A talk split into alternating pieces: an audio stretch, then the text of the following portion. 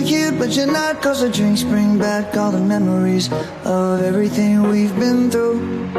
Toast to the ones here today. Toast to the ones that we lost on the way. Cause the drinks bring back all the memories. And the memories bring back, memories bring back your. There's a time that I remember when I did not know no pain. When I believed in forever and everything would stay the same. Now my heart feel like December when somebody say your name. Cause I can't reach out to call you, but I know I will one day. Yeah. Everybody hurts sometimes, everybody hurts someday. Yeah, yeah. But everything gon' be alright. Gonna raise a glass and say, hey. לפעמים יש רגעים שאנחנו פשוט נצרוב להמשך ולא נפסיק להיזכר בהם. רק השבוע האחרון סיפק לנו כל כך הרבה רגעים כאלו. רגעים שייכנסו להיכל התהילה של הכדורסל ושל הזיכרון שלנו. בכלל, העונה הזאת הייתה עונה של רגעים גדולים, עם מומנטומים אדירים, קאמבקים חלומיים ומשחקים לפנתיאון. בפרק הזה אנחנו נביא לכם ניתוח של סדרת הגמר בישראל מכל הזוויות ונקודות המבט האפשריות, נטייל קצת באירופה, ועם הפנים קדימה לעונה הבאה נעסוק בהרחבה בהפועל ירושלים וברישום שלה ליורו-קאפ. אנחנו במפה פרק 42, אנחנו מתחילים.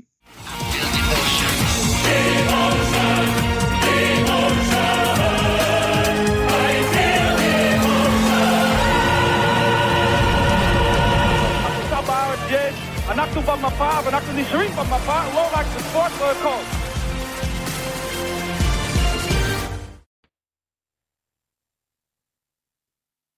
אנחנו במפה, פרק 42 שלנו, ברוכים הבאים, כאן נייט דרור מהדף timeout, כמו כל שבוע, כאן גם יועד תורג'מן, וזה הזמן להגיד, שבוע טוב יועד.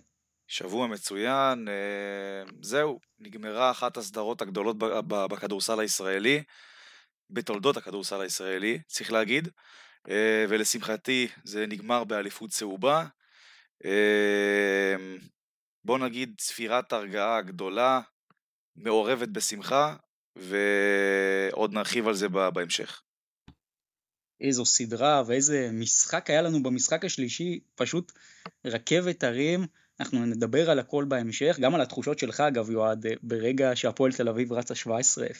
כן, זה בכלל, יש לי הרבה מה, מה להגיד בעניין הזה. כן, אז אנחנו נדבר על זה, ולפני שנתחיל עם הכותרות, אני אזמין אתכם גם להצטרף לקבוצת הוואטסאפ שלנו, אם אתם אוהבים את התוכן, אנחנו במפה, הכל על הישראליות באירופה, הקבוצה הרשמית, אנחנו מביאים שם כתבות מעניינות, סקרים, דיווחים, בקיץ גם נביא לא מעט סקופים, אנחנו מקווים לפחות.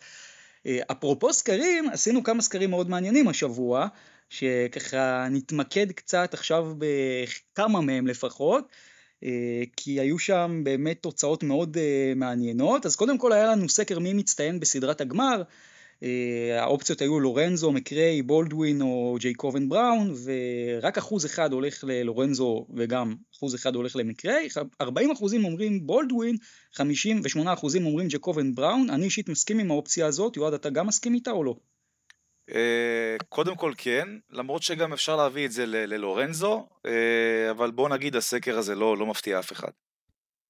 זהו, וגם שאלנו עוד שאלה מעניינת לגבי היורו בסקט נשים, האם הקהל שלנו מסתכל אחרי זה, עוקב אחרי זה, ובאיזו רמה, אז רק 3% מהקהל בעצם גם צופים במשחקים, רוב הקהל, 71 אחוזים, פשוט רק מתעדכנים בתוצאה, ו-26 אחוזים לא עוקבים בכלל, דעתך על זה?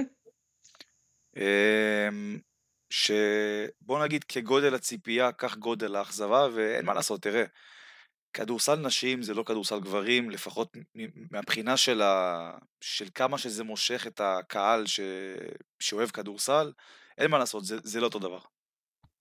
כן, וגם uh, היה לנו סקר מאוד מעניין מה קורה לעונה של הפועל תל אביב, אם היא לא עושה את ההחלפה של אורטון באונוואקו, האם העונה הזאת הייתה אותו דבר, טובה יותר, פחות טובה, אז 7% אומרים לנו שהעונה הזאת הייתה טובה יותר, 27% אומרים לנו שכנראה העונה הזאת הייתה אותו דבר, אבל שני שליש אומרים שהפועל תל אביב, אם לא הייתה עושה את המהלך הזה, הייתה בעונה פחות טובה, זו לדעתי תוצאה מעניינת ואפילו אולי קצת מפתיעה לטובת אונואקו, מה אתה אומר?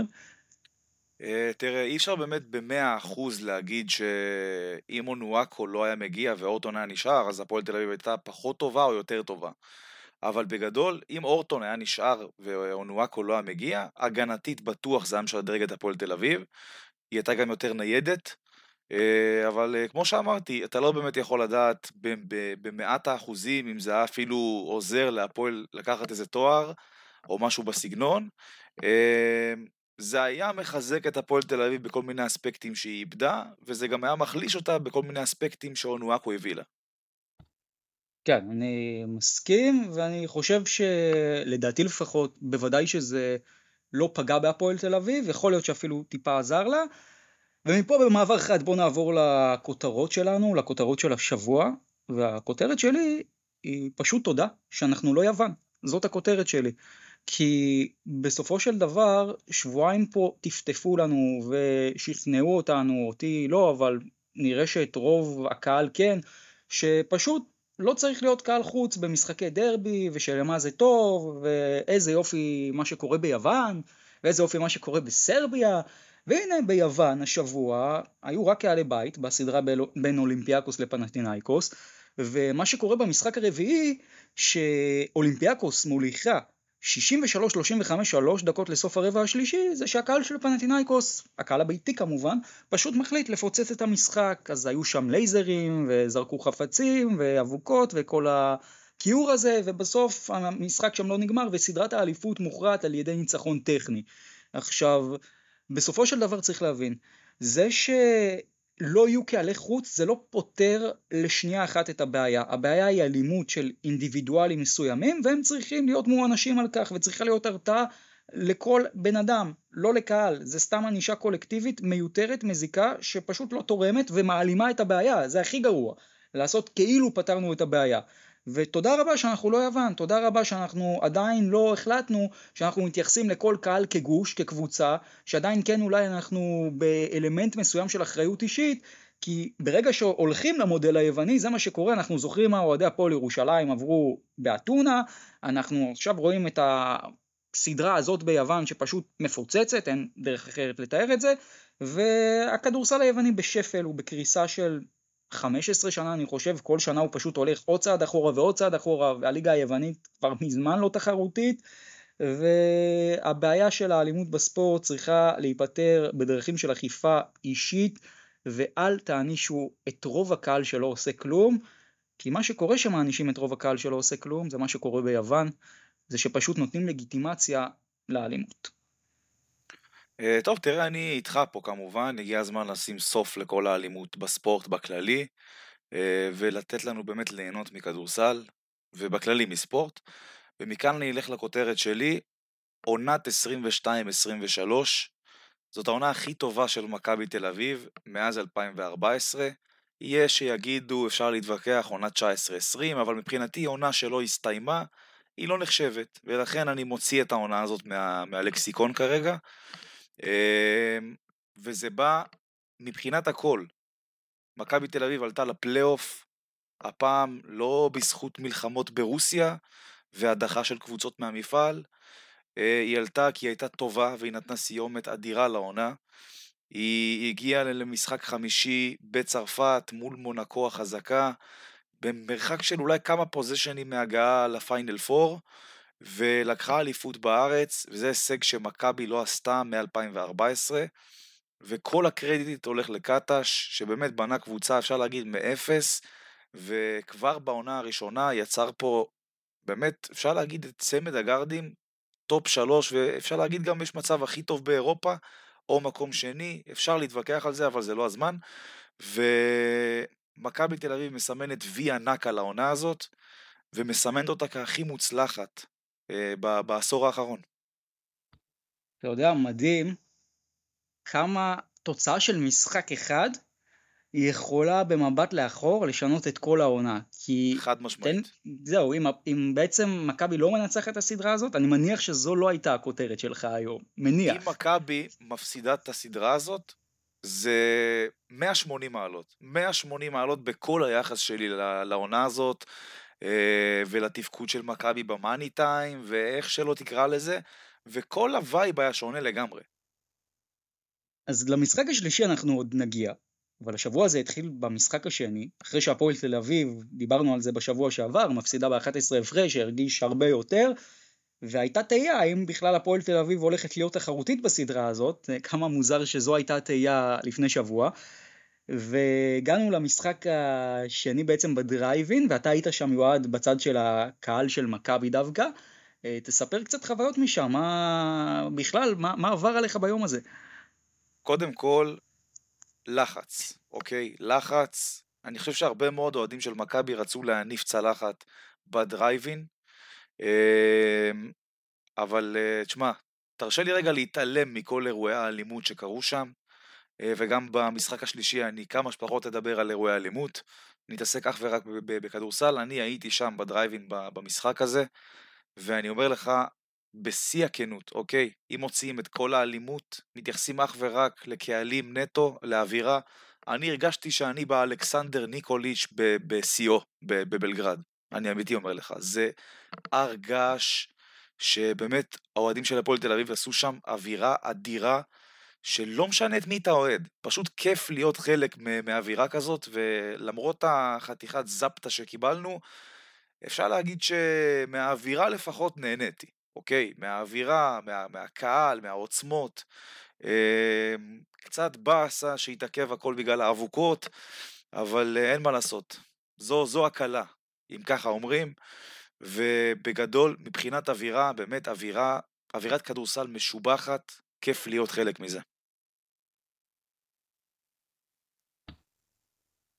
כן, ותשמע, בסוף אה, אני חושב שאם אנחנו נוציא את ההתחלה, ואם נוציא את כל האירועי האלימות, שזה קצת קשה, אני לגמרי איתך פה, כי באמת, אתה יודע, באווירה הזאת הייתה אווירה של גמר. עזוב, בוא לא נתמקד בכל האירועי האלימות, יש כל כך כן, הרבה פודקאסטים, עדיף, וגם עדיף אנחנו להתעלם פה, מזה, עדיף כן, להתעלם מזה. התמקדנו בזה כל כך הרבה, בוא נעבור רק לכדורסל, בסדר? בוא רגע ננתח את, ה, את המשחק ואת מה שהיה שם, ומעניין אותי אם יש לך הסבר למה שהיה יש לי הסבר. אני okay. אוקיי. חושב שמכבי תל אביב הגיעה יהירה למשחק הזה מאוד. אחרי מה שקרה במשחק הראשון, הפועל תל אביב באמת במשחק הראשון לא הייתה בשיאה, וזה לא נראה בכלל אה, הכדורסל שהיא יכולה וצריכה לשחק. מכבי תל אביב באה למשחק השני בידיעה שאנחנו סוגרים היום עניין. ואנחנו יותר טובים, ואנחנו לא צריכים אפילו, אה, אתה יודע, להתאמץ והכל, אה, ופשוט יהירות יתר מהצד של, של מכבי אני, אני הרגשתי, אה, וזה בא לידי ביטוי גם באיך שהמשחק התחיל והתפתח. היה כבר, אה, אני חושב, באזור ה-17 הפרש ברבע הראשון, ופשוט הפועל תל אביב יצא מלוע של תותח, התפוצצה על מכבי מהרגע הראשון, אה, ואני חושב שאת האשמה צריך להטיל פה על מכבי, כי היא לא באה מנטלית מוכנה למשחק הזה. תראה, אני חושב שיש שתי דרכים לאיך לנתח את המשחק הזה. יש את הדרך של המיקרו ויש את הדרך של המקרו. בדרך של המיקרו, אתה יודע, זה עניין שהכל פשוט התחבר להפועל תל אביב בהתקפה. אמנם גם ההגנה שלה לפרקים מסוימים הייתה טובה מאוד, אבל גם לפרקים לא, והמשחק הזה היה בסקור גבוה. אם אתם זוכרים, אמצע רבע שלישי זה היה 68-54, זה סקור גבוה של שתי הקבוצות. והפועל תל אביב פשוט הביאה את איכות הביצוע שלה בהתקפה בצורה מדהימה. אני אגב רשמתי לך בלייב בזמן המשחק שככה מנצחים דרך ההתקפה, אבל בכלל, הפועל תל אביב היו שם רגעים שהכל התחבר, גם ריצות מטורפות של זלמנסון ומאנפורד ביחד. מה זה ש... הכל? אתה, אחוזי הכלייה של הפועל תל אביב, זאת קבוצת שלשות לא טובה לאורך כל נכון. העונה. 15 מ-28 מחוץ לקשת במשחק הזה, זה דבר לא אה, ריאלי ולא הגיוני שיקרה. זאת אומרת, זה אחת ל... וזה קרה להם בדיוק בזמן מבחינתם, אפשר להגיד. ואני חושב שמכבי באיזשהו מקום בסדר, נגמר 38 הפרש. אני חושב שאם תשאל את כולם, ההפרש הזה די משקר. כי לפחות ממה שאני ראיתי, מכבי תל אביב קצת יצאה לאיזה קמבקון כזה ברבע השלישי, הורידה ל-14, ואז אם אתה זוכר הגיעו שתי השלשות של, של מנפורד, ובשלב הזה, אני חושב שמכבי כבר ויתרה על המשחק, אתה ראית את קטש מכניס את יפתח זיו, ו... בסוף הפועל תל אביב שיחקה 40 דקות, מכבי תל אביב שיחקה 25 דקות. וגם ה-25 דקות שמכבי שיחקה, היא לא באמת שיחקה, אם, אם אפשר uh, להגיד ככה, וזאת התוצאה. ככה, לפחות מהנקודת מבט שלי, אני רואה את המשחק השני. תראה, מבחינת הניתוח של המשחק, אני חושב שזה לא יהיה נכון כל כך לעשות את מה שעשינו עכשיו. כלומר, אתה יודע, להסביר נקודתית, כי בסוף, אם אנחנו רוצים להבין את הסיפור של המשחק הזה, לדעתי צריך לחזור לתחילת העונה ולהבין מי זאת הייתה הפועל תל אביב. אני רוצה רגע כמה דקות כן ללכת לזה וגם לפרגן פה להפועל תל אביב ולהסביר מה היא הייתה. ואנחנו צריכים לחזור לשבועות הראשונים, שהסגל הנוכחי של הפועל אה, תל אביב התגבש ואני מטפטף את זה כל העונה, עד כמה הפועל תל אביב היא פשוט קבוצה טובה ומוכשרת. צריך להבין, הפועל תל אביב של העונה הייתה קבוצה עם שחקני על. ג'ייקובן בראון, אקסאביר מנפורד, ג'ון דרן מקריי וצ'יניאנו אונוואקו הם שחקנים ברמת יורוליג גבוהה אפילו אני אומר, מבחינת היכולות האישיות שלהם. הם אולי לא ביורוליג, אולי כי אחדים מהם הם לא ידועים כטימייטים הכי טובים בחדר ההלבשה, או אולי כי הם שחקנים שלא תמיד אה, פשוט איתם במשחק קבוצתי, או אולי כי הם שחקנים פציעים, או אולי כי הם שחקנים שקצת יותר קשה להם אה, לקבל אה, מרות וכללים מאוד נוקשים, ואולי אגב הכל ביחד, אבל הכישרון זו הסיבה האחרונה שהם לא נמצאים ברמות הכי גבוהות של אירופה. ורק לשם הבנת העניין, בהפועל תל אביב יש ארבעה שחקנים שהם היו שחקנים ב-NBA. זה, זה מנפורד, זה מקריי, זה אונוואקו וזה גם ג'יילן נורד דרך אגב, שככה היה בין הצללים בעונה הזאת, אבל הוא שחקן פשוט פנטסטי. מקריי, צריך להבין, מקריי חילק כיפים ללברון בעונה שהם, ב-2016, בעונה ש, שקליבלנד זכתה ב-NBA. ג'ורדן מקריי זה שחקן כן. שמגיע עם טיקט של NBA, מכבי תל אביב גם רצתה אותו בקיץ 2018, וזה פוצץ נכון. על, אה, על משא ומתן, שמכבי עשתה שם איזה פדיחה, אני לא, לא בדיוק זוכר, אבל תראה, ואחרי זה ג'ורדן מקרי חתם בבסקוניה, ונפצע, ומאז חלה הירידה בקריירה שלו, אבל מבחינת השחקן, זה שחקן ברמה מאוד מאוד גבוהה.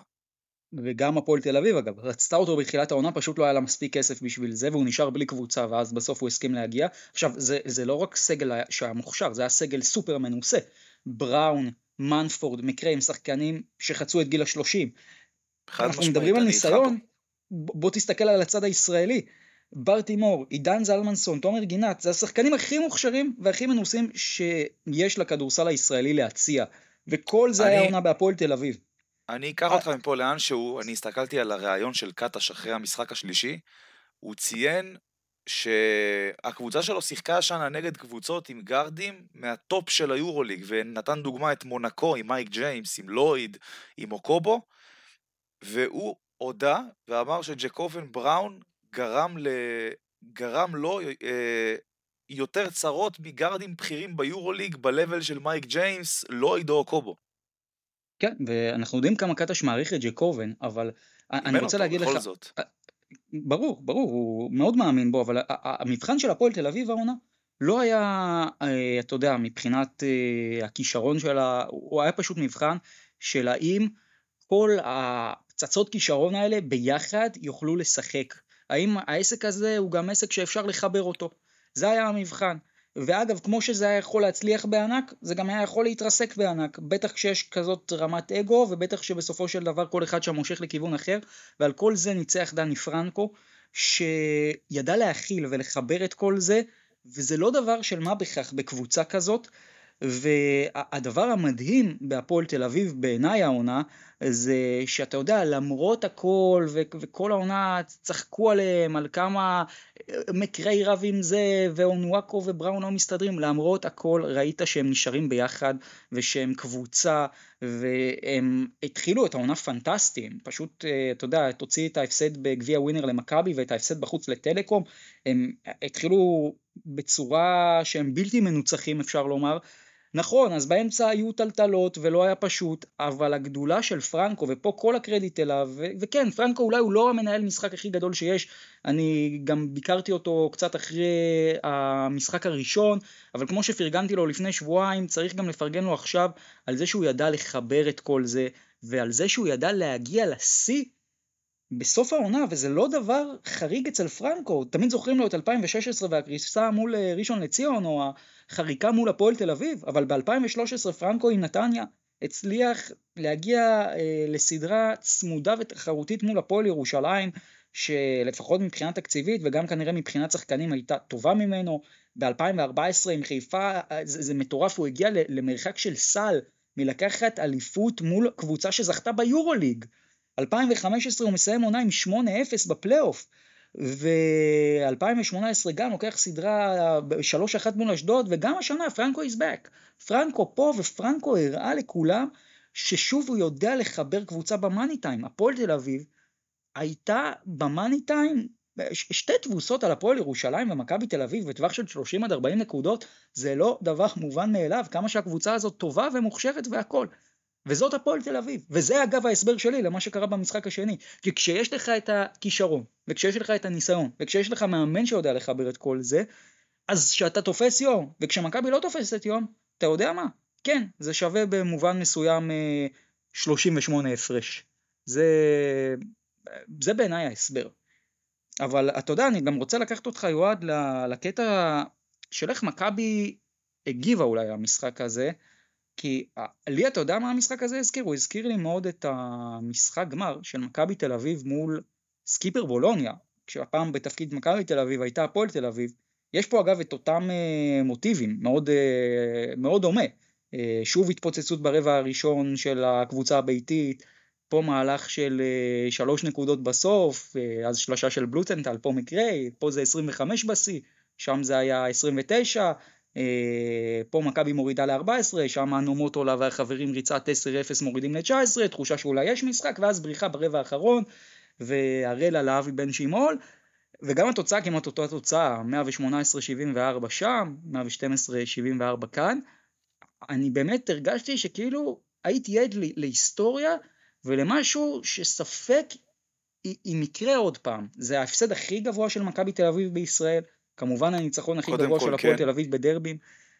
כן, ו... מעניין אותי כמה, כמה באמת, אתה יודע, אני רק רוצה לשאול, מעניין אותי כמה באמת, זה, זה אנחנו, זה, זה כחובבי כדורסל, שמים לב לזה ולניואנסים ולדמיון, או כמה באמת זה, זה, זה היה משהו גם שהשפיע מקצועית. קודם כל, תראה, אני, הדבר העיקרי שמוזר לי כאן, זה שאני כמעט ולא שומע אזכורים למשחק הזה מצידם של אוהדי הפועל תל אביב. אני, אתה יודע, אני בטוויטר, אני רואה ציוצים של אוהדי הפועל תל אביב והכל, אתה לא רואה אזכורים למשחק הזה.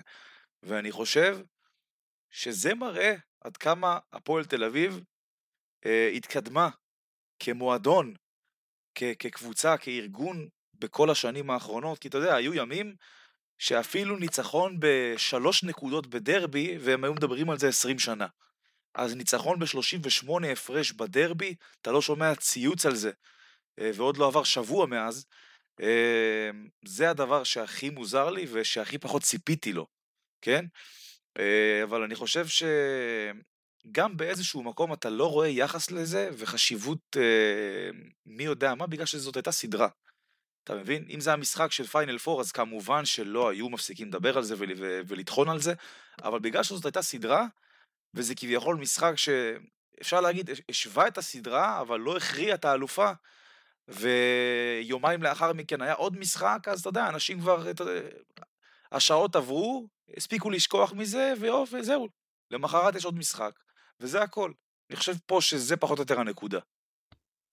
ואם אנחנו מתקדמים לכיוון המשחק השלישי, אז איך לדעתך זה השפיע על כל צד?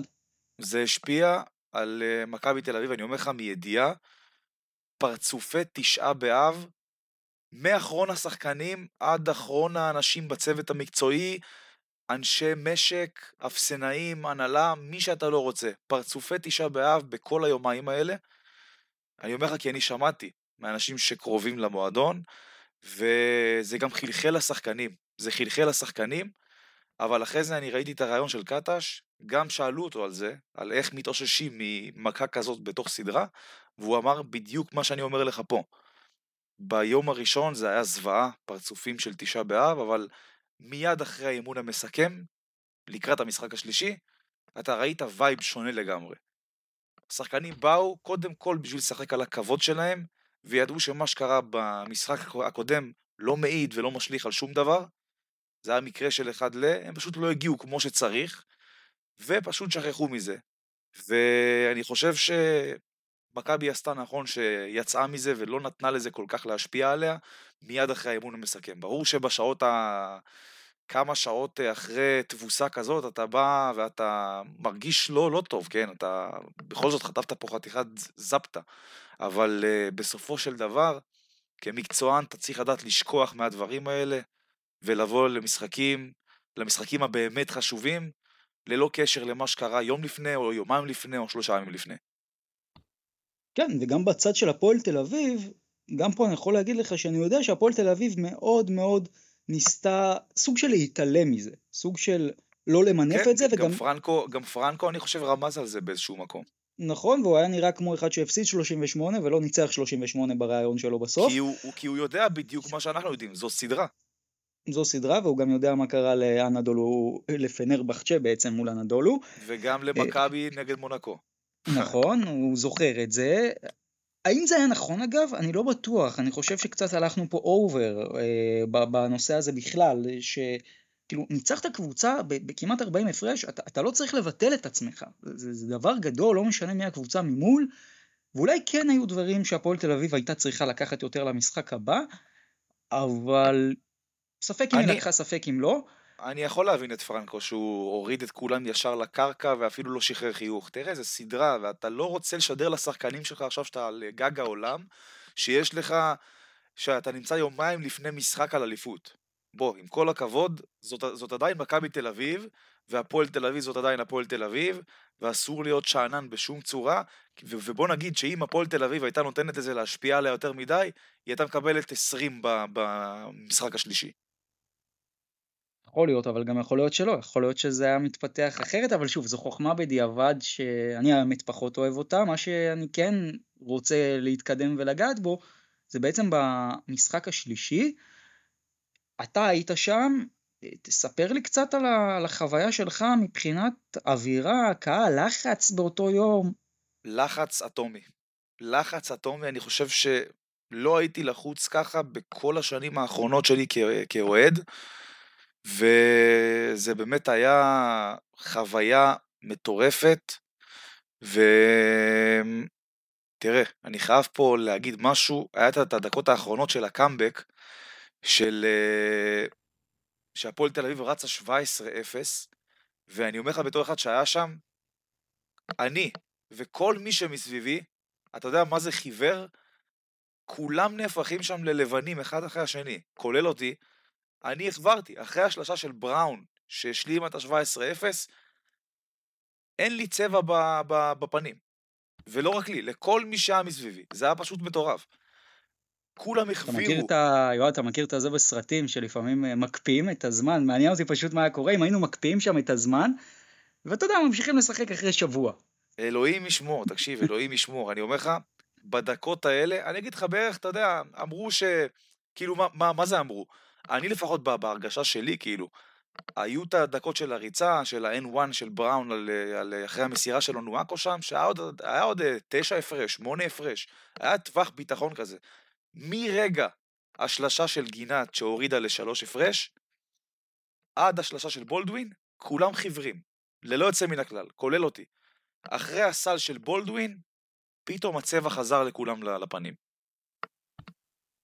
כן. זה ככה לפחות מהבחינה של ההרגשה. תשמע, בסוף, אתה יודע, הריצה הייתה 17-0, אבל זה היה 15 הפרש שהפועל תל אביב הייתה צריכה למחוק, אין פה, אין פה אפס, ובסוף ברגע שאתה מגיע למצב כזה, ודיברנו על זה כל כך הרבה פעמים העונה, אז זה קשה, זה קשה, ולדעתי, אתה יודע, מי שעדיין לא השתכנע מכל מה שדיברנו פה העונה, שכדורסל זה משחק שהוא קודם כל בראש וקודם כל של, של מומנטומים, שיסתכל על המשחק הזה. לפני ה pick and roll, לפני, אתה יודע, משמעית. לנצל מיסמצ'ים, אין הסבר הגיוני למה קרה שם חוץ מהדבר הזה. תשמע, מכבי תל אביב, ואתה יודע, אפשר לומר מה שרוצים על העייפות והכל, אבל אתה ראית באסטרטגיית משחק של מכבי תל אביב שמונה דקות לסיום, שהיא אומרת, אוקיי, אנחנו ב-15 הפרש, בוא נשחק על שעון, בוא נשחק לאט, בדיוק, ובוא נספור בדיוק. את השניות מכבי לאליפות. תל אביב, מכבי תל אביב סיימה את המשחק מוקדם מדי. היא ראתה שהפועל תל אביב כבר לא מתפקדת כמו שהיא תפקדה, 15 הפרש זה טווח ביטחון, והתחילה לשחק על שעון, התחילה ללכת יותר למהלכים של אחד על אחד, של לורנזו, של בולדווין, או לפוסט-אפים אה, חסרי משמעות של אה, סורקין שם, וראית שזה הידרדר עם הזמן. וכל אחד פתאום, אתה יודע, התחילו הדקות של הקאמבק, והפועל תל אביב התחילה לרוץ, וכל אחד פתאום ניסה להציל את המולדת במהלכי יחיד, וזה הידרדר עד יתרון 2 להפועל תל אביב, ובגדול, מכבי תל אביב שיחקה לידיים של הפועל. ממש ככה, ואני רוצה לחזור איתך לתחילת המשחק דווקא, עוד אנחנו נגיע לקאמבק, ולהגיד שלדעתי, איפה שהפועל תל אביב פישלה בהתחלה, היה בפתיחה. כי אם אתה זוכר את הפתיחה, הפועל תל אביב הייתה הקבוצה היחידה שהגיעה למשחק הזה. היא באמת, בהתחלה מכבי הייתה נראית כל כך מכובדת, והפועל תל אביב עלתה כבר ל-7-0, וגם אחרי זה, אבל אם הפועל תל אביב מגיעה כמו שהגיעה למשחק השני, באותה יכולת, זה לא מתחיל ב-7-0, זה מתחיל ב-15-0, וגם אחרי זה שמכבי עוד קולעת שם איזה שני סלים, אז אולי היה מגיע כבר, אתה יודע, פער של 15 הפרש ויותר. אה, גם כשמכבי הייתה שם, הפועל הייתה מצליחה לשמור את זה, אפילו אולי לעלות לאזור ה-20 הפרש, והמשחק הזה היה מקבל תפנית אחרת. אה, בסופו של דבר, זה שהפועל תל אביב לא ניצלה את ההזדמנות שלה בפתיחה ונתנה למכבי להיכנס למשחק, זה כבר דבר שבא לרעתה באופן מוחלט בכל המשחק. כי אתה לא יכול שמכבי ביד אליהו עם הקהל ככל שהמשחק מתקדם, לא רק שתהיה בו, אלא גם שתשתלט עליו. מכבי גם שיחקה כל כך נכון. אה, וייד בולדווין ולורנזו בראון פשוט שיגעו את ההגנה של הפועל תל אביב, אין דברים כאלה. הם פשוט, אתה 22 יודע, נקודות, 22 נקודות כל אחד מהם, ובוא תראה, בדקות האחרונות וייד בולדווין פשוט החליט אני לוקח אליפות. אין, אין מילה אחרת. ממש, ואגב, איך אתה רואה את המשחק הזה של בולדווין? כי, כי מצד אחד זה היה משחק ענק, והבן אדם כמעט סיים עם triple double, מצד שני, זה 6 מ-18 מהשדה, ו- ובטח ב money time, אה, בהרבה מאוד דקות, לפני השתי דקות האחרונות, זה לא... זה היה מאוד מאוד קרוב ללהפסיד את זה. חד משמעית, תראה, אבל היה לחץ, היה לחץ אצל כולם, ואין מה לעשות, כשאתה משחק במעמד כזה, במשחק כזה, תמיד יש לחץ, ואתה יודע, יכול להיות שהאחוזים שלך מהשדה לא יהיו כמו שאתה רגיל, אבל מכבי תל אביב יצאה מזה, וגם בולדווין יצא מזה עם שלשה באמת אדירה, שהחזירה לכולם את הצבע על הפנים, לכל מי שהיה איתי ביציע, כולל לי. תראה, בסוף, אם אני ככה מגיע לנקודה שזה היה 15 הפרש, אני חושב, אה, דיברו על המהומה וזה, אבל אני באמת חושב שהפועל תל אביב ברגע הזה תפסה את עצמה והבינה שהיא פשוט לא יכולה להרשות את זה לעצמה. היא לא יכולה להרשות לעצמה שהעונה הזאת תסתיים בהשפלה ביד אליהו במשחק על אליפות, זה לא הגיוני, ובסוף, לאורך כל הערב הזה, מכבי שיחקה יותר נכון, אבל הפועל תל אביב הביאה איכות ביצוע טובה יותר.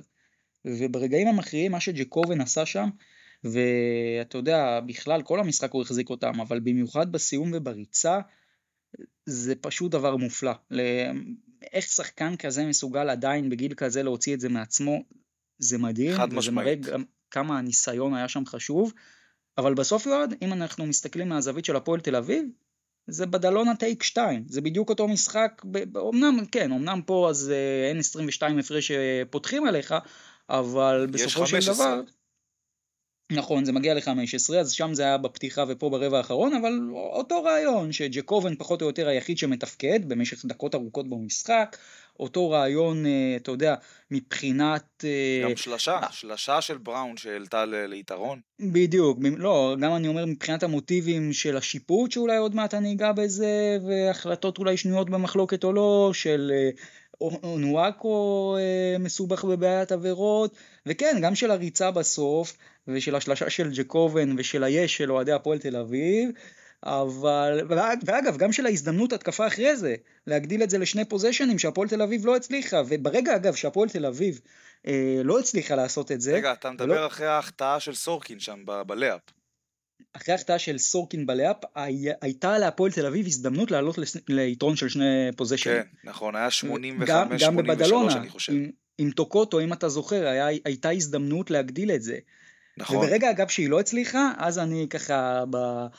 בוואטסאפ גם התחלתי לשלוח לך סוג של הודעות של לא משנה מה יקרה, כל הכבוד להפועל תל אביב על העונה, אתה יודע, התחלתי להכין את הקרקע כי, כי הבנתי... הבנת לאן הפועל... זה הולך. כן, שאם הפועל תל אביב לא מנצלת את ההזדמנות הזאת, אז כנראה לא תעשה את זה. אגב, אני לא היחיד שזה היה פה דמיון לבדלונה, התארחתי השבוע גם אצל אה, משה אליקמן, שזו ההזדמנות גם לפרגן לו בפודקאסט הנהדר שלו, וגם הוא אמר לי בדיוק אותו דבר, שהוא, שהוא ראה פה דמיון אחד לאחד.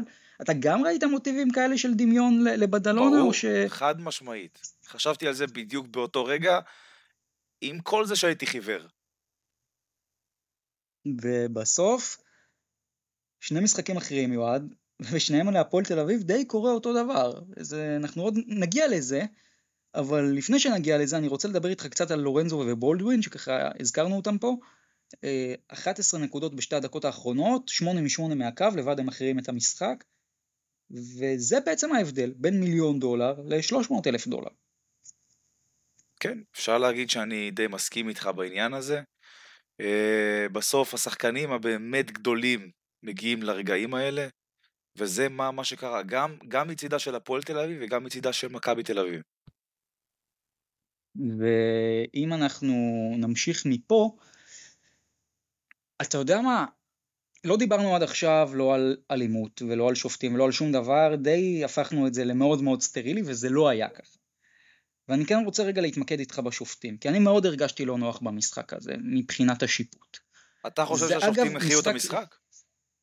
אז זהו, זה משחק, קודם כל אני אגיד שזה משחק ראשון בפלייאוף לדעתי, שהשופטים הורגשו בו בצורה מסיבית, כש, ואני מדגיש כש, ברור לחלוטין שהם טועים. כי נגיד בהפועל ירושלים מול הרצליה, השופטים מה זה הורגשו בצורה מסיבית, חבל על הזמן.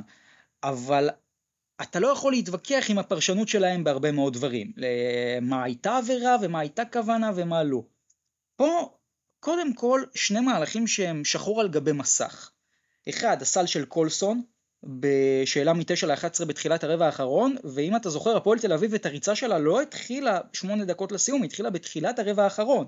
והסל הזה קטע את הריצה שלה, ויצר ריצת 6-0 נגדית של מכבי, וזה סל שלא היה בזמן. זה דבר ראשון.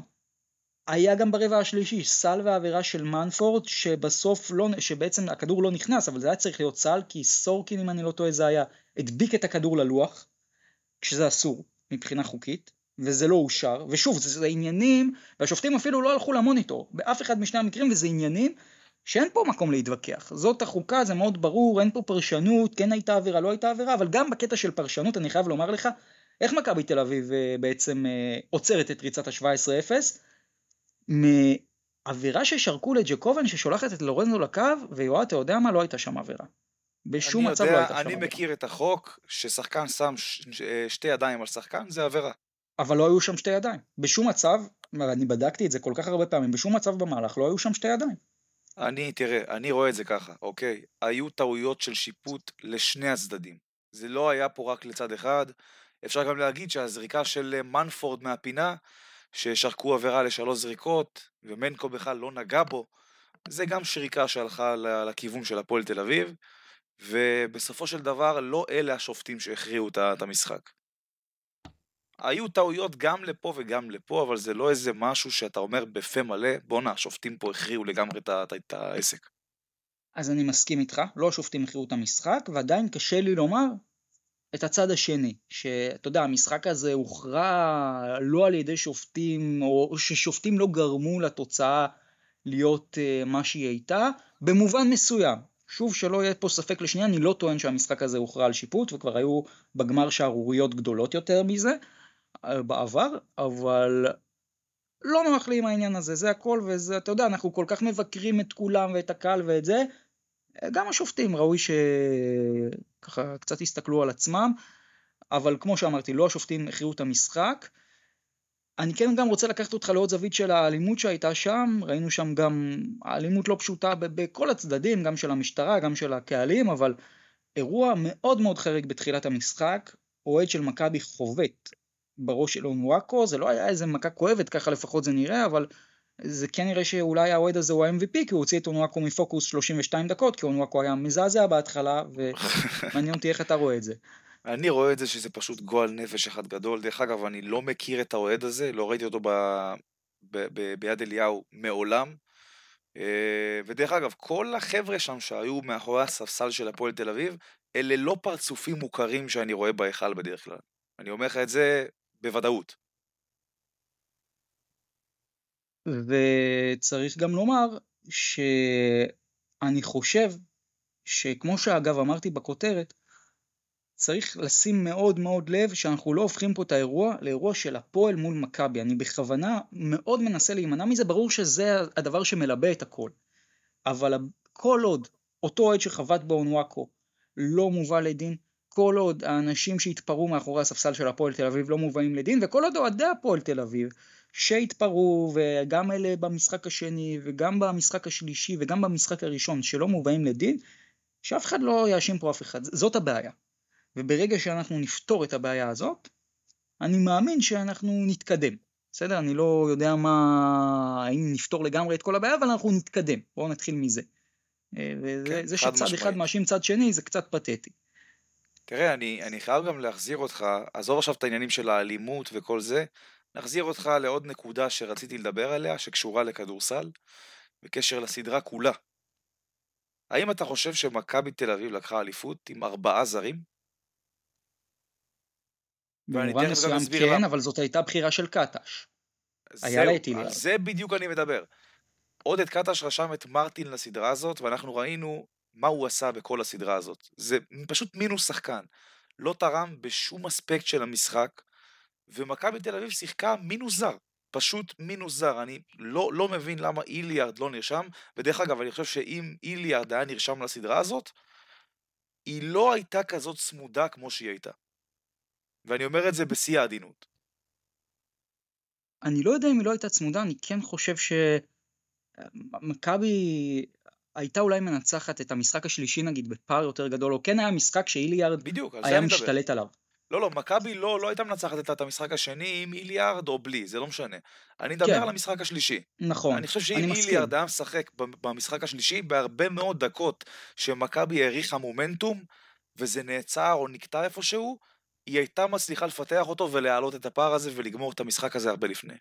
אני מסכים ואני רוצה להתחבר איתך דווקא בנקודה הזאת, אתה יודע מה, אז באמת לקטש וכל הניהול סדרה שלו, כי קטש אתה יודע, הוא בסוף היה חתן השמחה, אבל, וזה קצת אגב מפתיע אותי, ויכול להיות שיש פה איזה גם דבר שאנחנו נסיק על כל הענף, אבל כמעט אף אחד לא דיבר על זה שמכבי תל אביב, הכל כך uh, טובה והמוכשרת, ובאמת כמו שאמרת בכותרת שלך, הטובה מזה תשע שנים, היא הייתה קרובה ללהפסיד אליפות על סל, על סל, ולהפסיד אליפות להפועל תל אביב, שכן, כמו שאמרתי, הפועל תל אביב הייתה מדהימה העונה, ואני בכלל העונה מעריץ של הפועל תל אביב ושל סגנון המשחק שלה, אבל עדיין, הבדל של תקציב פי חמש, שש, כמה? תקשיב, תקשיב, בוא בוא, אני אסביר לך משהו עכשיו פה, אחת ולתמיד, וגם לכל מי שמאזין לנו וחושב את כל הדברים האלה. אי אפשר לצפות ממכבי תל אביב לקחת אליפות בהליכה, בשנים האלה. אנחנו לא ב-2005, אנחנו לא ב-2004, אנחנו ב-2023, הכדורסל השתנה, זה לא מה שהיה פעם. יש הרבה יותר כסף בכדורסל, יש קבוצות, יש הרבה קבוצות שמשחקות כבר באירופה בליגות בחירות אפשר להגיד, זה לא רק מכבי תל אביב ביורוליג ושלטי חוצות של מה זה יוליב קאפ, זה לא מה שהיה אז. מכבי תל אביב לא תדרוס פה את הליגה כל שנה ב-30-40 הפרש כמו שקרה לפני 20 שנה. צריך לשכוח מזה. הזמנים האלה נגמרו. מכבי תל אביב כבר, יש פערים, אני לא אומר שלא, יש פערים בתקציב, יש פערים באיכות הזרים, במפעל שהיא משחקת, אבל זה לא הפערים שהיו אז. צריכים לשכוח מהדבר הזה. מכבי תל אביב בשנים הללו תצטרך להזיע בשביל לקחת פה אליפויות. אלא אם כן, אני אומר לך עכשיו, בא איזה משקיע ובאמת מביא זרים פה ברמה שלא ראינו, כבר uh, שנים, אתה מבין? ואז זה משהו אחר. שם יד על כל הישראלים, ובאמת, זה קבוצה שבאמת אי אפשר לדגדג אותה בכלל, אבל כרגע, בסיטואציה הנוכחית שמכבי נמצאת בה, מכבי תל אביב זאת לא קבוצה מושלמת ברמת התקציב, ואין לה את המשאבים הבלתי מוגבלים, וזה פערים שהם קיימים, אבל הם ניתנים לגישור, וכמו שאמרתי בהתחלה, זה לא, אנחנו לא, לא, לא ב-2005 ולא ב-2004. אי אפשר, לצפות, ו... אי אפשר לצפות ממכבי תל אביב לדרוס פה את הליגה 30 הפרש כל משחק. הזמנים האלה הסתיימו. נכון, וגם אגב פערי הרמות בין הקבוצות היו לטובת מכבי, כמו שאמרנו פה בפרקים הקודמים, אבל לא, אתה יודע, זה לא שזה היה מכבי של שרס ופארקר מול הפועל תל אביב של uh, ליאור ליובין, עם, עם כל הכבוד. כן, כן זה, זה, תראה, תקופה... בוא, אני, אני אמיתי אומר לך, כאילו, אתה, כמו שפויטרס אה, השנה, העונה של פויטרס כמו שהיא נראית, ג'רל מרטין עם העונה שהוא נותן, אה, אפילו בונזי קולסון, סבבה שהוא שחקן מצוין, כן, אבל זה לא איזה כוכב על שאתה אומר לעצמך, וואו. אלה שלושה זרים, שלפחות מבחינת הרמה של העונה שהם נותנים, זה לא זרים שאתה יודע, אתה מסתכל בהשוואה להפועל תל אביב,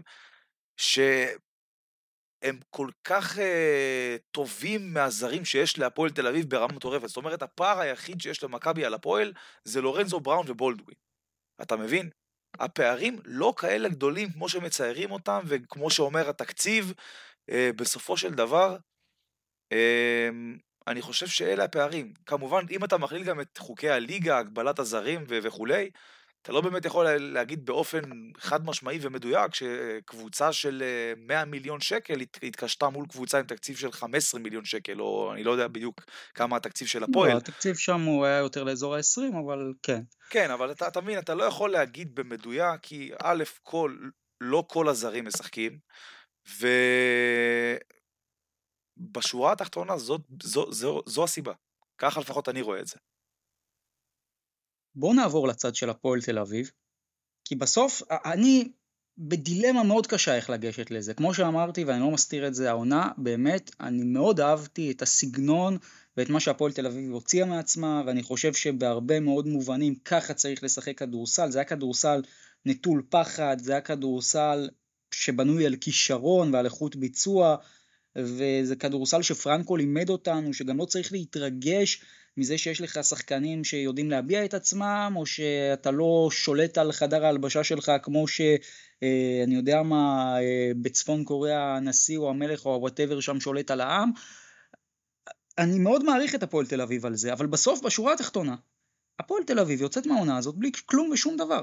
היא יוצאת כשהיא סיימה במקום השני בגביע ווינן. בגביע בכלל היא הושפלה בבית מול הפועל ירושלים. באירופה היא לא באמת הצליחה להוציא את כל הפוטנציאל שלה והיא נעצרה מול בדלונה. ופה היא לא לוקחת אליפות. אז כן, היא בסוף עשתה כאילו את מה שהיא שווה על הנייר ולפעמים אפילו קצת פחות, אבל מצד שני, ופה, ופה זה, זה צד שני מאוד גדול, היא הייתה בעונה מדהימה. הדרך שלה הייתה ביורוקאפ בחלק גדול מאוד מהפעמים או אפילו אני חושב הקבוצה הכי טובה בחלק גדול מהשבועות שסיקרנו את זה. אה, היא בסופו של דבר גם בליגה, זה היה ברור לחלוטין שהיא ככל הנראה הקבוצה השנייה בישראל, ואתה יודע, זה בסוף משחק אחד, וגם בגמר היא הייתה פסע מלקחת אליפות. אני רוצה לומר, במבחן הדרך הפועל תל אביב עשתה עונה מאוד טובה, אבל במבחן התוצאה זה בסוף, אתה יודע, כאילו, זה, זה טוב, זה לא אבל משהו מדהים, כן? זה לא משהו עכשיו שאנחנו נופלים מהכיסא. זה גם לא כישלון אגב, זה לא כישלון, אני מסרב לקרוא לזה כישלון. תגיד, אם תשאל אוהד אחד של הפועל תל אביב, או אני, אתה יודע מה, את כולם, את כל האוהדים של הפועל תל אביב, אם הם, אם הם מרוצים מהעונה הזאת, מה אתה חושב שהם יענו לך? ברור שהם יענו לי כן, אבל הם אחד, גם לא מאוכזבים. יש, יהיה אחד שלא מרוצה? זה, זה מרוצים והם מאוכזבים ביחד, אני חושב. ברור, כי איך שהתפתחה הסדרה מול מכבי. במיוחד איך שהתפתח המשחק השלישי. כן, כן, אגב, אם הפועל תל אביב עוד. מפסידה במשחק השלישי 20 הפרש, האכזבה לא הייתה כמו שהיא עכשיו.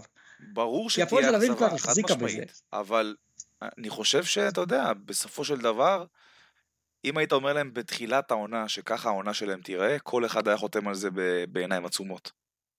ואני, כמו שכתבתי בכתבת סיכום שלי, אם הפועל תל אביב תדע לשמר את הסגל וגם טיפה לשדרג אותו, אז היא גם תהיה קבוצה שזוכה בתארים. בסוף יועד, DNA של 50 שנה, שנה אחת לא, לא פותרת את הבעיה הזאת. צריך לייצר פה דרך משהו. דרך אגב, בעונה הבאה, אני חושב שאם היא תסתיים כמו שהיא, כמו שהיא הסתיימה השנה, אז כבר יהיו קולות ב, ב, בקרב אוהדי הפועל תל אביב שלא מרוצים. כי אתה יודע, משנה לשנה אתה רוצה להתקדם. כן. טוב, אז אחלה גמר דרבי. יש לך עוד משהו להוסיף לפני שאנחנו נפרדים לגמרי מכדורסל ישראלי? אמ, בעונה הזאת? לא, רק יש אליפות. יש אליפות למכבי, כן. זאת השורה התחתונה בסוף, וזה מה שקובע, ומפה בוא נעבור קצת לאירופה, נעשה קצת אה, ככה סיור במה שקורה, היה שבוע סופר מרתק באירופה. בוא נתחיל עם ספרד. בדלונה בסוף אה, מפסידה למדריד 3-1 וברצלונה מנצחת במעלה פעמיים גם 3-1 ואנחנו כבר אחרי משחק אחד בקלאסיקו ובסך הכל ברצלונה אתה יודע במשחק הראשון הראתה לנו שמה שחשבנו כל העונה שהיא אולי הקבוצה העדיפה לפחות במדינה הזאת לפרוביטולה 19 נקודות 6 אסיסטים 7 שחקנים קולים שם בספרות כפולות איך אתה רואה את זה? אני רואה את זה שברצלונה היא קבוצה, כמו שאמרת, מפוצצת בכישרון, ואני חושב שבמועדון מאוד מאוכזבים מכל השנים האחרונות, שאפילו גביע יורוליג אחד הם לא הצליחו לקחת. אמ, אבל בסופו של דבר, קלאסיקו זה קלאסיקו, הכל יכול להיות. ריאל מדריד, אם אתה שואל אותי, קבוצה טובה יותר. אם אתה מסתכל במכלול כולו, אבל uh, תראה, ברצלונה, אה, תשמע, אתה ראית את המחיאות כפיים שם שמירוטיץ' קיבל? אה, כן, אבל... Uh... אני חושב שזה כבר לא סוד, וכולם יודעים שהוא לא הולך להמשיך שם עונה הבאה, uh, שזה דבר די הזוי. תשמע, זה, זה באמצע סדרת פלייאוף כבר יש דיווחים, והשחקן בעצמו מודה, אני לא אמשיך בברצלונה, זה לא... זה קצת מוזר לי.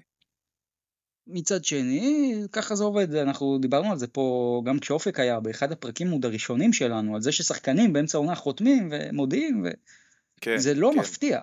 לא ואגב, מפתיע. מירוטיץ', מירוטיץ' ושרס דיברו עליהם כל העונה, שאם הם נכשלים ביורוליג, נגמר הסיפור שלהם. זה מה שדיברו.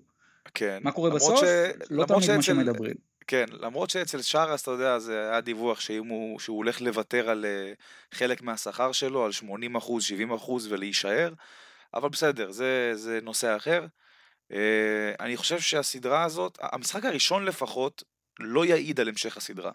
אנחנו נראה פה סדרה צמודה, הולך להיות פה באמת uh, מריטת שערות. איך היא תיגמר לדעתך? הולכים, הולכים לחמישה משחקים, אני לא יודע לכיוון של מי זה ילך, אני הולך עם ריאל מדריד. שתיקח לא, את המשחק לא, החמישי בברצלונה. אני, אני, שמע, ברצלונה יכולה לקחת את הסדרה הזאת חד משמעית, אבל uh, לא יודע, אני הולך עם ריאל מדריד. זאת העונה של ריאל מדריד. אני אלך איתך גם על חמישה משחקים, אבל אני חושב שברצלונה תנצח ותזכה באליפות, לדעתי. אבל אתה יודע, אני כל פעם שיש את זה מהמר על ברצלונה, וכל פעם ריאל לוקחת. כן, יש לי תחושה, אבל לא יודע, מין מום כזה שריאל מדריד הולכת להניף את התואר בברצלונה. וואו. בואו נעבור לטורקיה. אז אה, אנדולו אפס. אתה אמרת 3-2, אני 3-1, ובסוף היא מה שנקרא עוד נותנת לנו את זה על הראש, עושה סוויפ. סוויפ ש... חלק. כן, תשמע, לא יודע כמה זה היה חלק, כי קרשיאקה בכל משחק כן הייתה בו, אבל בסוף איכות ביצוע של לארקין, שחוזר בגדול, אלייג'ה בריינט, מיצ'יץ', גם אה, מי ששכח מי זה וסילי מיצ'יץ', אז... מיצ'יץ', 29 נקודות ושבעה אסיסטים במשחק השלישי ש... שהיה אתמול, כולל שלשה דקה לסוף שעשתה, שהעלתה את הנדולו ליתרון שלוש, ואפשר להגיד די סגרה את המשחק. מיש, אה, כמו, כמו שאמרת, מיסיץ' הזכיר לכולם מי, מי הוא. כן, אחרי עונה ו... אישית, אחרי עונה אישית לא כזאת טובה. מגיע לאנדולו לסיים ככה את השושלת, מגיע לה. חד משמעית, חד משמעית מגיע לה. בצד המפסיד, זה, אתה יודע, אריק מקולום החזיר אותנו כמה שנים אחורה עם מה שהוא עשה בסדרה הזאת. במשחק השלישי 18 נקודות 11 אסיסטים. ושם חם נוסף ששווה מאוד לשים לב אליו, ויטו בראון. ויטו בראון. חיכיתי ש... בסדרה הזאת. כן, חיכיתי ש... ש... שנדבר עליו. בוא נדבר. יאללה. אה, אגב, אתה שמעת משהו על הפועל ירושלים, לא? אה, יש, אה, אתה יודע, דברים שהם כרגע מתחת לפני השטח, ומאוד מאוד יכול להיות שאנחנו נראה את ויטו בראון בישראל. אבל גם יכול להיות שלא, עונת המלפפונים, אנחנו כבר נקדיש לה בהמשך פרק, אבל יש מגעים אה, מסוימים עם כל מיני שחקנים וכל מיני קבוצות, ותשמע, ויטו בראון, אתה שואל מבחינת התאמה, הוא מתאים חבל על הזמן. חד משמעית. פורוורד, אה, גדול, עם כליאה מצוינת, אה, אחלה שחקן, באמת אחרי עונה מצוינת, אה, גם ב-BCL, אה, גם בליגה הטורקית, ובאמת אחלה של עונה, אחלה של שחקן, ואני חושב שאנחנו נראה אותו ביורוליג בשנים הקרובות. אני לא, אני לא, אני לא מתחייב לך מתי ובאיזה עונה, אבל אני, יש לי תחושה שאנחנו נראה אותו ביורוליג בשנים הקרובות. כן, ואגב חשוב לציין רק לגבי שמועה, לגבי כל שחקן או לגבי דיווח או אפילו מקורות שאני ואתה יודעים שלא מתפרסמים, שצריך לשים לב בתקופה הזאת שמה שנקרא כולם מועמדים לכולם ועד שאין וולקאם ועד שאין משהו רשמי אז כל אה, שמועה או דיווח או משהו הכל זה לכאורה. ברגע שיהיה אנחנו גם נתייחס לזה קצת יותר. קצת קשה עכשיו להתייחס אתה יודע לדברים שהם לכאורה. אבל סך הכל ויטו בראון בסדרה הזאת לדעתי הראה שהוא שייך לרמות הכי גבוהות של אירופה 21 נקודות חמישה ריבאונדים במשחק השלישי. עוד שחקן שאנחנו כן יודעים אתה יודע מה גם פה אני רוצה לומר זה עדיין לא רשמי אבל זה כבר די מפורסם בכל מקום על אנגולה ומכבי תל אביב. גם אנגולה היה בפלייאוף טוב בכלל. כן. דרך אגב דעה לא פופולרית אני חושב שזה שחקן שיכול להתאים למכבי תל אביב כמו כפפה. אם באמת זה השחקן אה, שאתה יודע, לא, לא, לא רוצים להשקיע כל כך הרבה כסף ואומרים שבוא נהמר על העמדה הזאת, אני חושב שההימור הזה נכון. יועד תלוי מאוד מה מקומו ברוטציה. צלע שלישית. אם הוא... צלע אה, שלישית, אה, שחקן שעולה אם, אם זה נגיד. במקום מיליארד אני לא בטוח שזה כבר ה... אבל למרות שאם איכשהו שיחק בפלייאוף יכול להיות. אני חושב שהוא בא על תקן הגארד השלישי שעולה מהספסל. אם זה במקום אדם סולינס, כן, אתה כן, צודק. תק, על התקן של אדם סולינס כזה, ואני חושב שבמקום איליארד אה, יגיע זר אחר, יותר בסגנון של אה, 3ND כזה. התאמן אנחנו סגורים על זה שהוא בפנתנאיקוס? חד משמעית. זה, זה כבר אה, בא מ, מכל כיוון, גם מ... אבל, מ... אבל גם פה יועד אין וולקאם רשמי של המועדון, שוב, כי הוא באמצע ברור. קבוצה ואף פעם לא יהיה, יכול להיות שהשבוע נראה את זה. השבוע אתה תראה את הוולקאם. אוקיי. בוא נעבור לגרמניה, גם בגרמניה קורה דבר מדהים. אולם מנצחת את ביירן מינכן בסדרה, אחרי זה. עוברת למנה העיקרית שזה אלבה ברלין, ואז אה, המנה עוד יותר עיקרית, או קינוח, או איך שתקרא לזה, טלקום בון. אה, יש לי רק שלוש מילים לומר, יאגו דוס סנטוס. חד משמעית. ומה מה עם קבוקלו? אתה עושה לו עוול. אני, אתה יודע, אתה מכיר אותי, אני, איפה שכולם מהללים, אני כבר לא, לא מרגיש צורך לתרום, אני אוהב להביא כן. את ה... אז היאגו, באמת. יאגו, כולם מדברים על שורטס, בדיוק, וכולם מדברים על שורטס ושורטס ושורטס, להגיד לך שיאגו פחות טוב ממנו? ממש לא. אני מאוד אוהב את השחקן הזה, הוא גם קצת יותר פיזי, קצת יותר גדול, והוא בן 24, שורטס בן 25, ואני חושב ש, שיאגו, אולי לא אותו סגנון נגיד כמו טייריס רייס, אבל אה, יכול לעשות את מה שטייריס רייס עשה לדעתי. חד משמעית. אתה יודע מה, מה זה מזכיר לי דרך אגב? העונה הזאת של אולם, וכל הפלייאוף הזה של אולם. הקבוצות שהיא אל עברה... תגיד לי ראשון לציון. מה זה? אל תגיד לי ראשון לציון של לא, לא, לא, לא, 2016. לא, ממש לא, ממש ממש לא. אוקיי. אני, אני, אני בכיוון אחר לגמרי. היא עברה, כמו שאמרת, את אלבה ברלין, את ביירן מינכן ואת טלקום בון. שלושת הקבוצות הכי טובות בליגה הגרמנית העונה.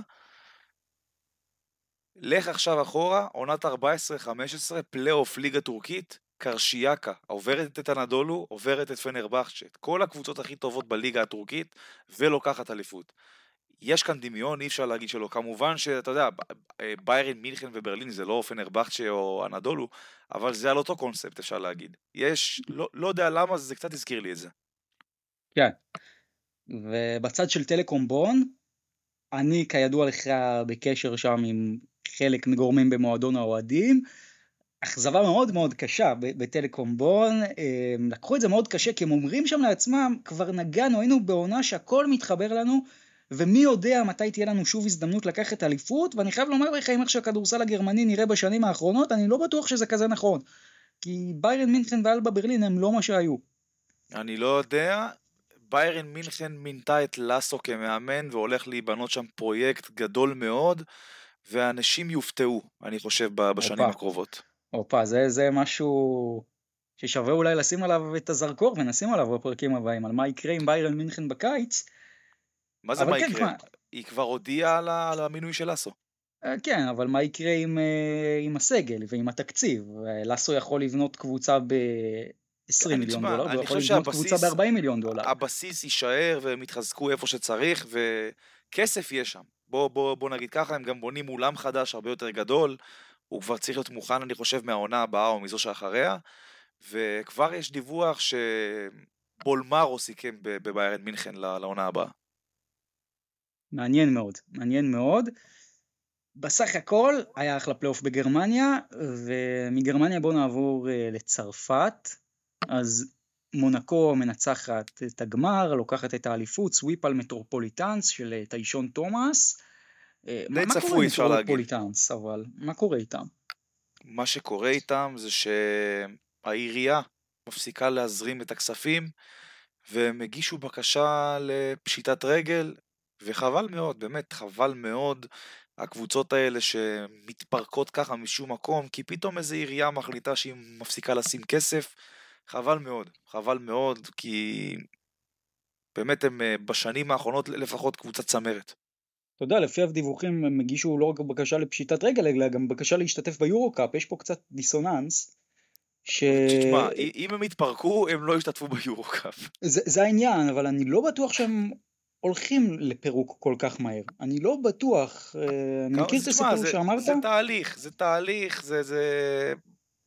בוא נגיד שצריכים לקרות הרבה דברים אה, עד שזה יקרה, אם בכלל. טוב, אבל כרגע הכיוון, קפיצה, כרגע הכיוון לא טוב. כן, בוא ניתן קפיצה קטנה לאיטליה. מילאנו כבר הובילה 2-0, אבל כמה כיף למילאנו בעונה הזאת, ש, שאני חושב שבמילאנו כבר ב, בדצמבר רק התפללו שהעונה הזאת תיגמר, אבל בולוניה פתאום 2-2. אה, תשמע, יש שם עוד הטוב- שלושה זה הטוב משחקים. משבע שם, זה הטוב כן, משבע, איזה הטוב כיף משבע, להם. ויש שם עוד שלושה משחקים, וכל קבוצה להם. שומרת על הבית. מה אתה חושב יקרה שם? קשה לצפות, באמת, זה קבוצות אפילו באותו סדר גודל של רמה, אם אפשר להגיד. לפחות לפי העונה ביורוליג, דומה מאוד, למרות שמילאנו, אתה יודע, לאחרונה קצת נתנה גז, ווירטוס אולי להפך טיפה נחלשה עם הזמן, אבל אה, בסופו של דבר זאת סדרה שקולה מאוד, וראינו את זה בארבעת המשחקים הראשונים כבר. מי לדעתך ו- לוקחת אליפות? מילאנו. אז אני אלך, איך לא? אתה יודע עם מי? עם מי מילוש ו- כן. ומפסידה בזכות זה שזאת וירטוס בולוניה. אם הייתי מקבל שקל על כל פעם ששמת וירטוס בהימור ליג, הייתי מיליונר. כן, ממש ככה. כישלון ענק של וירטוס בולוניה ושל מילאנו בעונה הזאת, אבל אליפות יכולה אולי קצת לשנות את זה. נעבור לליגה האדריאטית, אז פרטיזן כבר מובילה 2-0 בסדרת הגמר על הכוכב האדום. האם יהיו השלכות להפסד של הכוכב האדום בגמר לגבי יורוליג, לדעתך? לא, אני ממש לא לא. חושב ש- האם שיהיו הכוכב השלכות. האדום תנצח את הגמר ותעשה 3 מ-3 במשחקים הקרובים? לא נראה לי. גם לא. פרטיזן לוקחת פה- את זה. כן, שנינו עם פרטיזן. יוון, אתה רוצה להוסיף משהו על הביזיון דרך שהיה אגב, שם? פרטיזן, פרטיזן קבוצה, קבוצה יותר טובה מהכוכב האדום. אין כן, ספק אני פה בהחלט בכלל. מסכים עם זה, אין ספק. אה, טוב, אני גם חסיד של פרטיזן כידוע, אבל אני רוצה לעבור ליוון ולשאול אם אתה רוצה להוסיף משהו או שאין מה להוסיף על הביזיון שהלך שם. בושה וחרפה, מה שקרה במשחק האחרון, אבל אה, אני חושב שאחרי הניצחון הראשון של פנתנאיקוס אחרי שנים על אולימפיאקוס, משהו השתחרר באולימפיאקוס, והם באו בגישה של יאללה, גומרים את זה פה, ולא סתם גומרים את זה, גומרים את זה בהשפלה. רק חבל שזה הרצף פוצץ. הקודם היה 59 ניצחונות. עכשיו אנחנו כבר בשניים. אה, אתה יודע, יש עוד 57 ניצחונות עד לעוד הפסד. זה כן. זה החוק שאולימפיאקוס יצרה ביוון. גדול. בוא נעבור להפועל ירושלים, שנרשמת השבוע ליורו-קאפ, ככה לפחות לפי הדיווחים. וקודם כל אני רוצה לשאול אותך את השאלה הבסיסית. אתה יודע, הרישום ליורו-קאפ לא מבטיח כלום, בסוף היורו-קאפ צריך לאשר, ואני חושב שהעונה גם ביורו-קאפ יש אה, משהו מאוד מעניין, כי לראשונה היורו-קאפ, אה, לפחות מאז המודל החדש של היורו-ליג, היורו-קאפ לא צריך להתחיל לקושש קבוצות, ואתה יודע, אה, לקוות שהקבוצה הזאת לא תפרוש כי פיבה לוחצת עליה או משהו, והוא בעצם הופך לילדה מאוד מקובלת בגן הזה, והוא צריך להתחיל לעשות מיון פה. האם הפועל ירושלים לדעתך מקומו מובטח? קודם כל לא. אה, לא, לא מובטח מה זאת, בכלל. תרחיב, מה זאת אומרת לא? אה, תראה, כל, צריך לראות מה קורה עם ולנסיה וכל הסיפור הזה, אה, וכמובן גם עם, אה, עם, עם אה, פריז, לא, לא פריז בסקטבול כמובן, הקבוצה שהולכת אה, להתפרק.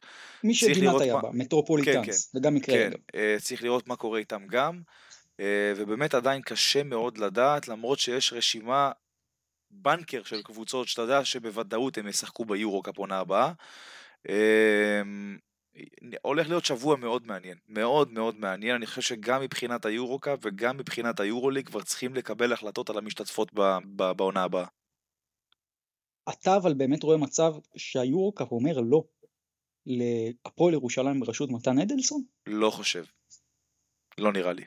כלומר בסוף אני חושב אנחנו מסכימים ש, שהפועל ירושלים אם היא תרצה היא תהיה שם לכאורה. כן, הפועל ירושלים כמובן אם כל הדיווחים נכונים והכל ובאמת הגישה בקשה היא תהיה ביורוקאפ. עכשיו מהבחינה של הקבוצות שיהיו שם כשאנחנו בעצם מסתכלים גם על הקבוצות שהגישו בקשה שום דבר לא רשמי אבל זה די נראה ומסתמן שרוב מי שהיו העונה הולכות להמשיך בעונה הבאה יש כל מיני שאלות לגבי כל מיני קבוצות, סתם לדוגמה אריס סלוניקי, כל מיני גימיקים כאלו ואחרים.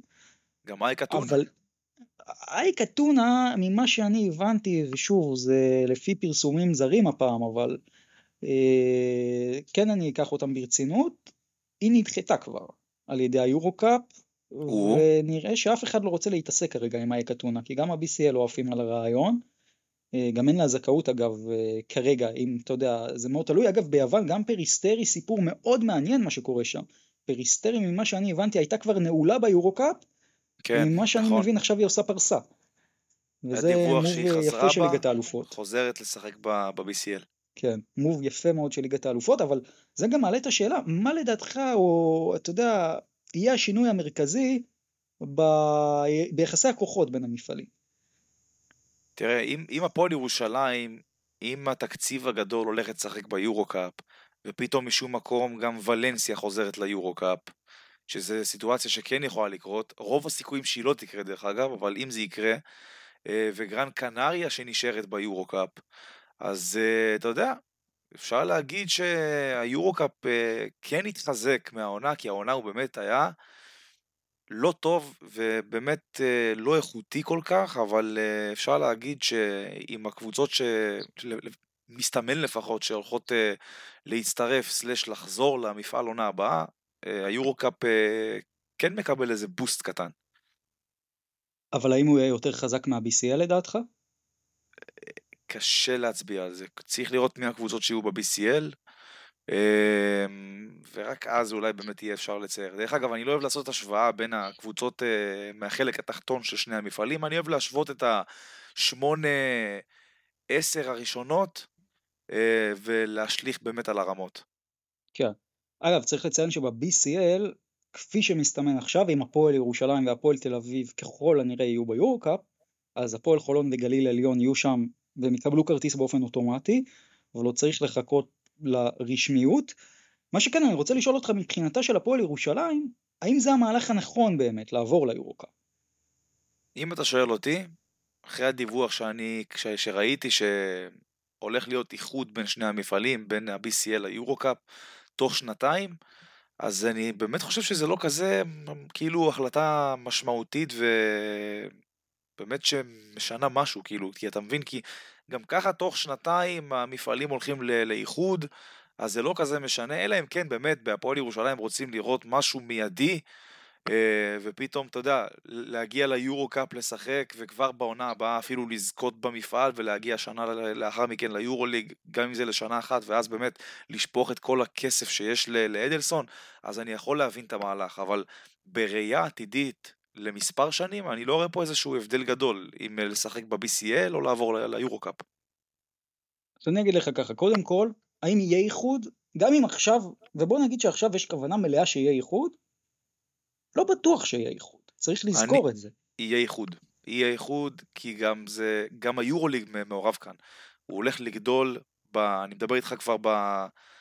בשיא שלו הוא אמור להיות 24 קבוצות, ואני לא רואה שום סיבה שלא יהיה איחוד בכזאת סיטואציה. אבל אני לא בטוח שהמפעלים האלה יגיעו להסכמות. זה צריך לזכור איך הכל התחיל. כשרוצים להבין איך זה הולך להיגמר צריך לזכור איך זה התחיל. וזה התחיל בזה שהיורוליג עשה פה יותר מדי מהלכים חד צדדיים לדעת אנשי הפיבה, שלא באו לו טוב בעין, ולא נראה שהיורוליג יורד מהעץ של המהלכים החד צדדיים. אז או שפיבה קיבלה בסופו של דבר את המציאות במובן מסוים, או שיש פה טריקים ותרגילים ו- ו- או מחשבות שצדדים מסוימים יתפשרו ויתגמשו והם לא יקרו. קשה לדעת, תראה, הכל אתה, באמת אתה, אני דיבורים אגיד לך משהו, באוויר. אם אני צריך להמר, לא יהיה איחוד. אם אני צריך עכשיו בנקודת הזמן הזאת לה- להמר, אני חושב שמשהו השתבש, ואני יודע את הכוונות אגב. אני יודע שכן יש כוונה כזאת, כללית לשלום, אבל זה, אתה יודע, קצת כמו שתי מדינות שבמלחמה. זה מתכוונות כמו- לעשות שלום, ובסוף הן יורות אחת על השנייה. כמו ו- שאמרתי, תראה, הכל דיבורים באוויר כרגע, אבל אני חושב שבסופו של דבר תהיה התפשרות אה, מסוימת בשני הצדדים, ובסופו של דבר כן יהיה איחוד, ובעיקר בגלל הסיבה שגם היורוליג מעורב פה. עכשיו, מבחינתה של הפועל ירושלים, אני חייב להגיד לך משהו. מבחינתי, הפועל ירושלים כרגע היא בסיטואציה שהיא כמו שחקן שהוא נמצא בליגה הלאומית ורוצה לעלות לליגת העל, וההתלבטות שלו היא בין שתי קבוצות בליגה הלאומית, ופה לדעתי הפספוס של הפועל ירושלים. כי הפועל ירושלים היא צריכה להיות מוכוונת יורוליג בסיטואציה הזאת, אחרי שהבנו שלא נשנה את העולם, שבסוף יש שחיתות גם פה וגם יש שחיתות פה, אנחנו יודעים, אז היא צריכה לשאוף לשחק במקום הכי טוב, בטח עם מתן אדלסון ועם התקציב שהוא צפוי להעמיד. ולכן הבעיה פה היא שהפועל ירושלים לדעתי חייבת יותר להיות מוכוונת מטרה ליורוליג, וגם אגב בהצהרות, וגם בתקציב ובהכל, כי את היכולות יש לה, ואת הקהל ואת הכל ואת התשתיות על פניו יש לה. אני איתך פה. ולכ... ולכן אגב, אם אני מסתכל על שני המפעלים, אז ביורוקאפ יש רק יתרון אחד, וזה שהזוכה מגיעה ליורוליג, אבל זו הסיבה המרכזית והסיבה המוצדקת שהפועל ירושלים צריכה להיות בו. כי, כי זה בכלל לא, לדעתי לא משנה. כלומר, אתה שואל אותי מבחינת רמה ומבחינת הכל, אז לדעתי שנה הבאה העסק יהיה יותר שוויוני, והיורוקאפ יתחזק, ואולי ליגת האלופות תיחלש, וזה יכול להיות גם קשור למעבר של הפועל ירושלים עצמה, אבל זה לא החלום של הפועל ירושלים לדעתי, זה לא אמור להיות החלום לפחות. ובראייה לטווח קדימה, לדעתי המהלך הוא נכון. כי בסוף, אני גם חושב. פה באנלוגיה של הליגה הלאומית, אתה הולך לקבוצה שיש לך אופציה לעלות ממנה לליגת העל, לצורך העניין. גם אם היא קבוצה פחות טובה, לכאורה. אבל אנחנו לא יודעים, ויכול להיות שהיורוקאפ יהיה יותר חזק. אגב, אם אתה שואל אותי, היורוקאפ יהיה יותר חזק בעונה הבאה מה-BCL. הוא יהיה אבל- יותר חזק, אבל תראה, אתה יודע במה מתן- זה תלוי. נו. גם תלוי במה שאמרת בהתחלה, בוולנסיה, סתם למשל, אם נכון, ולנסיה, אם ולנסיה לא ביורוליג, מי מחליפה אותה? אני חושב? שטורק, אני חושב שטורק טלקום, כן.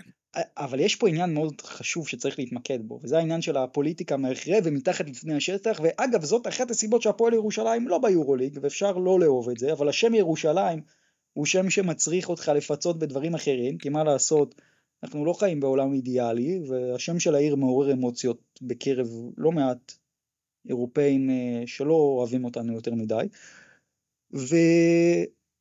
וגם פה, האם הספרדיות יוותרו על המונופול שלהם לכאורה לקבוצה טורקית? ויהיו לא שלוש ספרדיות אני- ושלוש טורקיות? אם, אם אני צריך להמר, ולנסיה תהיה ביורוליג עונה הבאה. אבל שוב, אתה יודע, הכל דיבורים באוויר. ואל תשכח מהספונסר, כי הספונסר הוא טורקי. כמובן, כמובן, יש פה הרבה באמת אה, אינטרסים אה, כאלה ו- ואחרים, ובאמת קשה מאוד לדעת מה יהיה. נצטרך פשוט להמתין, לחכות ולראות.